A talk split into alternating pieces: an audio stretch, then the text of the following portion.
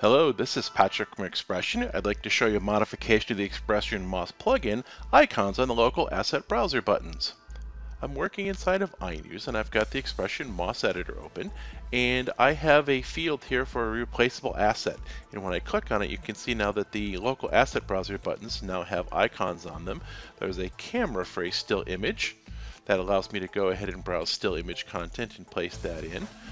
It also has a play button to indicate selecting for a video file. So I can use this to go ahead and find assets that I'm looking for within uh, a video format. So this takes me directly to whatever my video structure is that I've set up. So I uh, can show, for example, I've got this particular video file here. This way I can choose them and I know what these buttons are labeled for.